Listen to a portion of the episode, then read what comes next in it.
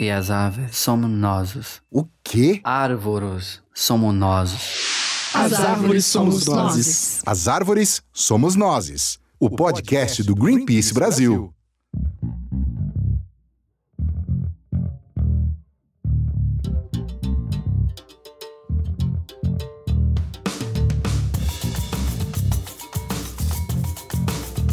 Olá a todos e todas, este é o As Árvores Somos Nós, o podcast do Greenpeace Brasil. Eu sou a Thais Herrero. E eu sou Rafael Silva. Neste ano de dois mil e vinte, neste difícil ano, a gente falou aqui no podcast muitas vezes sobre o desmatamento na Amazônia. E não só a gente, né? O tema foi pauta em muitos veículos, em muitos canais. O Brasil e o mundo todo estavam de olho no que acontecia na nossa floresta, porque, ao que tudo indicava, o desmatamento e a destruição estariam aumentando. É por isso que, quando o dado oficial do desmatamento foi divulgado, todo mundo parou pra ver, mas sem muita surpresa. E a gente não poderia deixar de comentar e analisar esses dados aqui, no último episódio de dois mil e vinte. Então, vamos aos fatos para recordar. No dia trinta de novembro, o Instituto Nacional de Pesquisas Espaciais, o chamado INPE, divulgou que, entre agosto de dois mil e dezenove e julho de dois mil e vinte, onze mil e oitenta e oito quilômetros quadrados de floresta foram perdidas. O estado que mais desmatou a Amazônia foi o Pará, seguido de Mato Grosso, Amazonas e Rondônia. E entre as regiões de destaque estão a B R cento e sessenta e três e a Terra do Meio, no Pará, onde ocorre um avanço nítido sobre as áreas de florestas públicas que ainda não tiveram destinação, ou seja, não são áreas nem de proteção, nem para uso sustentável e nem terra indígena. E além disso, existe ali invasão das áreas protegidas. Para explicar toda essa situação, nós conversamos com a Cristiane Mazetti, que é da campanha de Amazônia aqui do Greenpeace Brasil. E perguntamos se os dados oficiais do desmatamento realmente comprovavam a suspeita de aumento que a gente ia vendo ali ao longo do ano pelo DETER. Aliás, o DETER é uma espécie de alerta em tempo real que o INPE também analisa e divulga.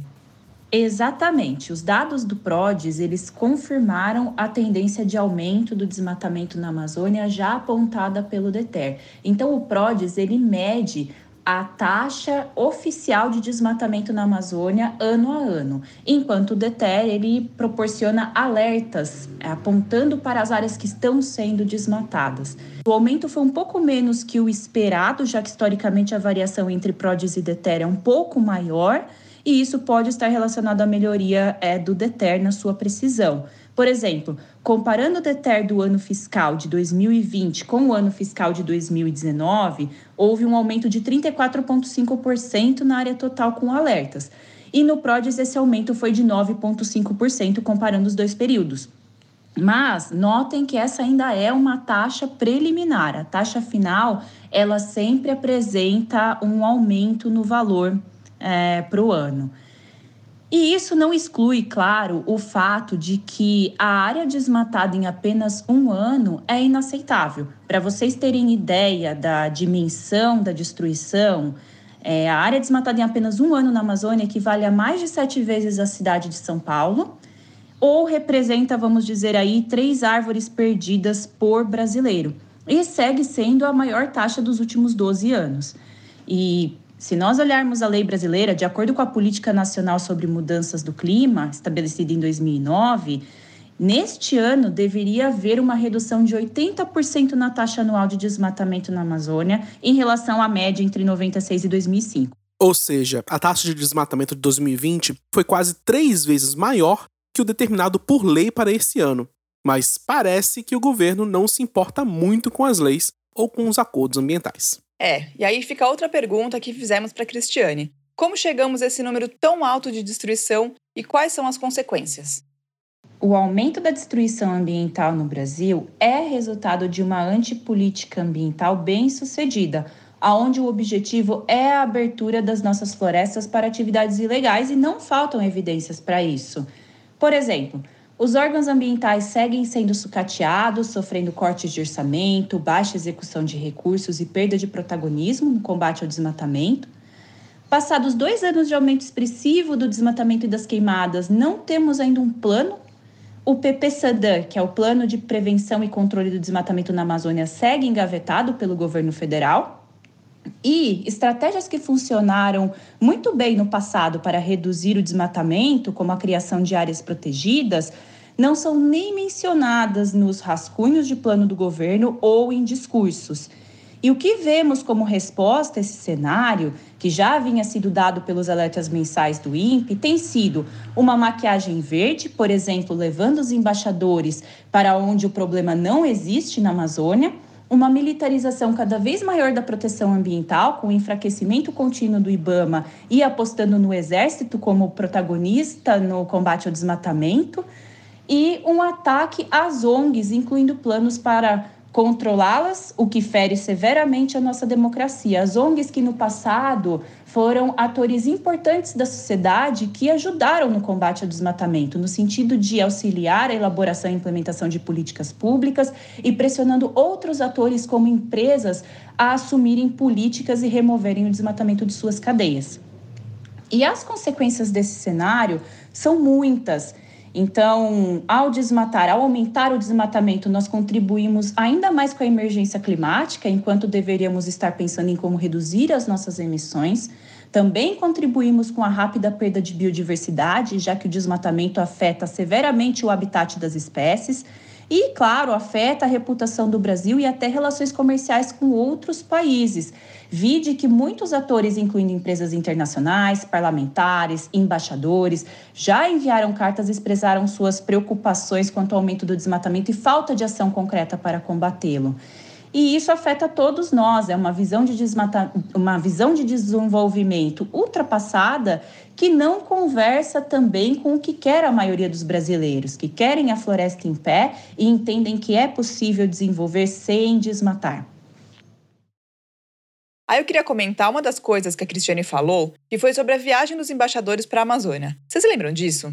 No começo de novembro, o governo brasileiro levou alguns embaixadores e representantes de consulados de outros países para sobrevoar a Amazônia. Só que a rota foi estrategicamente traçada, passando só em áreas que não estão sendo desmatadas. E a Amazônia é enorme. É possível, sim, sobrevoar uma área e não encontrar um foco de desmatamento se você não tiver com essa intenção. Basicamente, o que eles fizeram foi negar as evidências da destruição da floresta, passaram uma imagem muito diferente do que já estamos vivendo.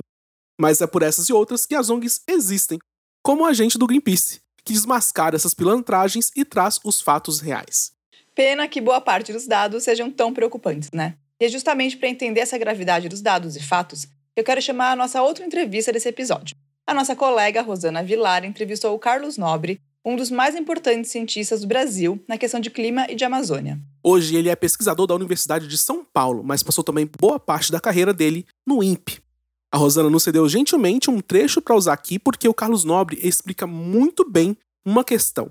De fato, a extensão da Amazônia é enorme e tem gente que pode achar que, por isso, tudo bem derrubar mais árvores, abrir mais pastos e que ainda desmatamos pouco, que tá sobrando mata. Só que não é nada disso não, né? A pergunta importante aqui é, até que ponto a Amazônia pode ser destruída sem causar um dano irreversível? Olha, o ponto de inflexão, o ponto de não retorno, o tipping point em inglês, significa que se nós eh, passarmos desse ponto, uma grande parte da floresta amazônica virará uma savana degradada, uma savana tropical degradada, um tipo de vegetação do bioma cerrado, mas bem degradado. E, e, e o que os estudos têm mostrado? Que há várias forças antropogênicas que podem levar a esse, esse ponto de não retorno. Por exemplo, as mudanças climáticas globais. Se nós tivéssemos zero desmatamento, zero, mas só a mudança climática global devido ao aquecimento global, a injeção de quarenta bilhões de toneladas por ano de gás carbônico na atmosfera, por exemplo, além também de outros gases como metano, óxido nitroso, o aquecimento global ele levaria a um aumento das secas, a uma diminuição das chuvas em praticamente setenta, oitenta por cento da Amazônia.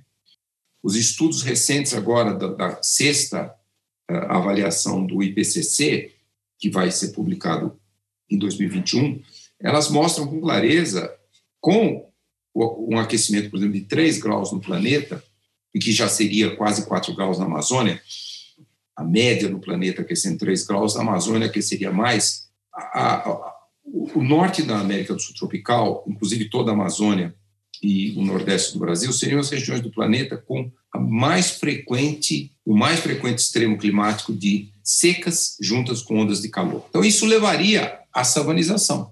Agora, vamos imaginar um outro caso. Não tivéssemos aquecimento global, nós só tínhamos desmatamento. Os desmatamentos também vão mudando o clima da Amazônia. eles vão tirando essa capacidade da floresta reciclar água, e nós já estamos vendo isso no sul da Amazônia, onde a, a, a sul e, e sudeste da Amazônia, na Amazônia brasileira, onde o desmatamento tem o seu maior percentual. Então, perde a capacidade de reciclar, vai aumentando a temperatura, vai aumentando a duração da estação seca.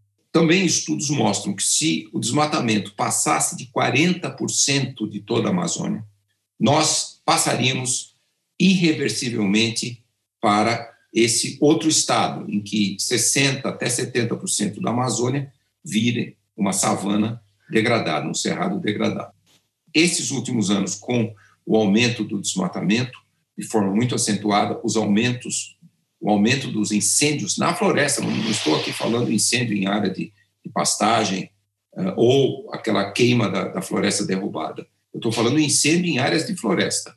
Aumentou muito, explodiu. Então, quando a gente coloca todos esses fatores juntos, aquecimento global e as suas mudanças climáticas e hidrológicas, desmatamento regional e as suas mudanças climáticas e hidrológicas, e o aumento da vulnerabilidade da floresta ao fogo, todos esses fatores juntos, nós chegamos à conclusão que se o desmatamento ultrapassar vinte por cento a vinte e cinco por cento da floresta amazônica, e nós estamos hoje na floresta como um todo em dezessete por cento, e na Amazônia brasileira já atingimos vinte por cento da área de floresta desmatada, se passar de vinte por cento a vinte e cinco por cento, nossos estudos indicam que atingiremos o ponto de não retorno, porque o aquecimento global continua e porque a vulnerabilidade da floresta ao fogo continua. Uma bela explicação, né? E isso também mostra por que a Amazônia é tão importante. Porque esse também é um tipo de bioma importante e que existe onde deve existir. O problema é justamente você transformar um bioma em outro, perdendo todas as características que fazem dele único, e a casa de espécies, de animais, plantas, alterando o regime de chuvas, os rios, por aí vai. Isso mesmo. Para diminuir o risco da gente ver a Amazônia virando uma savana, uma coisa importante é respeitar e seguir os acordos internacionais, como é o Acordo de Paris. Ah, a Cristiane falou disso lá no começo, né? É, mas eu queria lembrar também que nessa semana o ministro do Meio Ambiente, o Ricardo Salles, que me bloqueou no Twitter, anunciou uma renovação das metas para o Acordo de Paris que o Brasil vai seguir. E sabe o que ele propõe? Que o Brasil zere as emissões até o ano de dois mil e sessenta, ou seja, daqui a quarenta anos.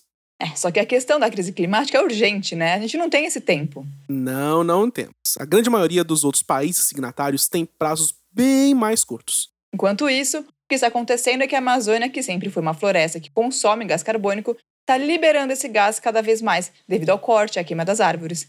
Então, é muito gás sendo jogado na atmosfera, e as árvores que sobram não dão conta de consumir tudo, de transformar esse gás carbônico em oxigênio, a chamada fotossíntese. O Carlos Nobre acha que, por isso, podemos estar na beira de um precipício da savanização. Bom, mas eu queria voltar ao assunto do PRODES, porque o Carlos Nobre falou especificamente sobre dados do satélite. A gente sabe o quanto a ciência tem sido atacada e descreditada nos últimos anos. Uma última pergunta que ele respondeu foi sobre a confiabilidade do PRODES e, no fim, ele contou a história desse sistema, que é bem interessante. Olha, o PRODES, super confiável do ponto científico, ele foi o primeiro sistema de monitoramento de florestas tropicais do mundo. Uh, isso foi um pedido do presidente Sarney, em mil novecentos e oitenta e nove. oitenta e nove, comecinho de oitenta e nove, ele foi num evento internacional e aí o criticaram porque o desmatamento da Amazônia estava muito alto em oitenta e sete, oitenta e oito. Por que que ele estava alto naquela época? Porque os proprietários rurais, os grileiros de terra também, eles estavam muito preocupados que a Constituinte que era, estava sendo desenhada a partir de oitenta e seis, oitenta e cinco, oitenta e seis, com o primeiro governo democrático, depois de vinte e um anos de ditadura militar, eles estavam muito preocupados que o marco legal da Constituinte, da nova Constituição, fosse eh, criar eh, empecilhos para aquele modelo de desenvolvimento que vinha do governo militar de desmatar a Amazônia. Então, eles explodiram o desmatamento. Em oitenta e sete, teve um pico de desmatamento, em oitenta e oito, muito alto. E isso Uh, atingiu uma repercussão mundial.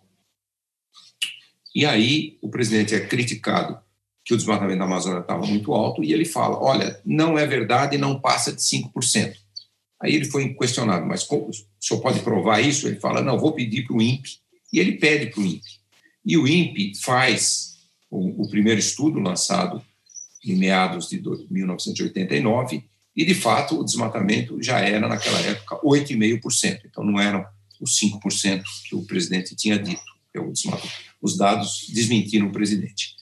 E daí para frente, o INPE sempre vem modernizando, atualizando, usando dados de, de, de melhor qualidade, assim que se lançam novos satélites, usa, usam dados de vários satélites. Então, o PRODES é um sistema muito confiável. Ele mantém a mesma metodologia de oitenta e nove até hoje para, para os dados serem comparáveis.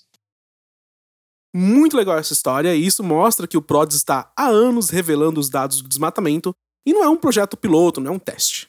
É, e é referência no mundo, né? Muito bom isso. Bom, e o PRODES é ciência, e se a gente quer proteger o meio ambiente, é crucial a gente ter a ciência do nosso lado, ter confiança nisso, né? E sabe o que mais é importante ter do nosso lado também? Voluntários e ativistas que são engajados e que são a voz de uma população que está ao lado da proteção da natureza. É, e a gente quis ouvir algumas dessas pessoas para entender por que alguém se envolve na causa ambientalista, por que alguém se torna ativista e voluntário. Temos aqui, então, dois depoimentos de voluntárias do Greenpeace. Vamos ouvir a Isabela. Oi, meu nome é Isabela Figueiredo e eu faço parte do grupo de voluntários de Macapá. O que me move a lutar pela Amazônia é o que nela habita. São as comunidades desassistidas e sujeitas a viver em condições subhumanas. A violência que os povos originários são submetidos todos os dias. É também a revolta sobre os donos de terra, grileiros e donos do capital que acham que podem fazer tudo e que realmente têm feito com o aval do governo Bolsonaro. Eu aprendi que eu sou uma pequena parte de algo grandioso e que mesmo assim posso contribuir de alguma maneira para mudar esse cenário. Muito legal esse áudio da Isabela. E agora o segundo áudio é o da Nayana Oliveira, que também é de Macapá. Eu luto pela proteção da floresta amazônica, acima de tudo por fazer parte dela. Conheço a importância dela para os povos que precisam dela para sobreviver. Quando se fala de Amazônia, não se fala apenas de árvores e animais, mas sim de pessoas, povos tradicionais e protetores que dependem dela. E tudo que ela oferece, como alimento, casa, e isso tudo gera vida. Luto pela proteção da floresta amazônica, pela riqueza de espécies de animais, árvores e rios. São únicos nesse ecossistema, e não só eu, mas todos somos responsáveis pela proteção dela. Fazer parte dessa campanha fortaleceu o pensamento de que todos somos ligados, dependemos diretamente da natureza. É uma parte essencial para a sobrevivência humana, que acima de tudo devemos respeitar e ensinar as gerações atuais e as gerações futuras a ter consciência ambiental. Nós devemos cuidar dessa grande casa que é o nosso planeta. As nossas florestas, rios, um dia vamos partir. O que vamos deixar para as gerações futuras? Muito legal e muito boas as reflexões aí da Nayana e da Isabela, né? Aliás, um abraço para o povo do Amapá, que sofreu tanto aí com essas, a perda de energia nos últimos tempos, né? E, com, e também com o descaso do poder público. É isso aí. Bom, e para terminar, para quem tiver nos ouvido até aqui e tiver ficado com aquela vontade de agir, de fazer alguma coisa pela defesa da Amazônia, a gente tem uma sugestão. Isso aí, o Greenpeace e mais de trinta organizações da sociedade civil estão coletando assinaturas em um abaixo-assinado para cobrar que o governo invista na proteção da floresta.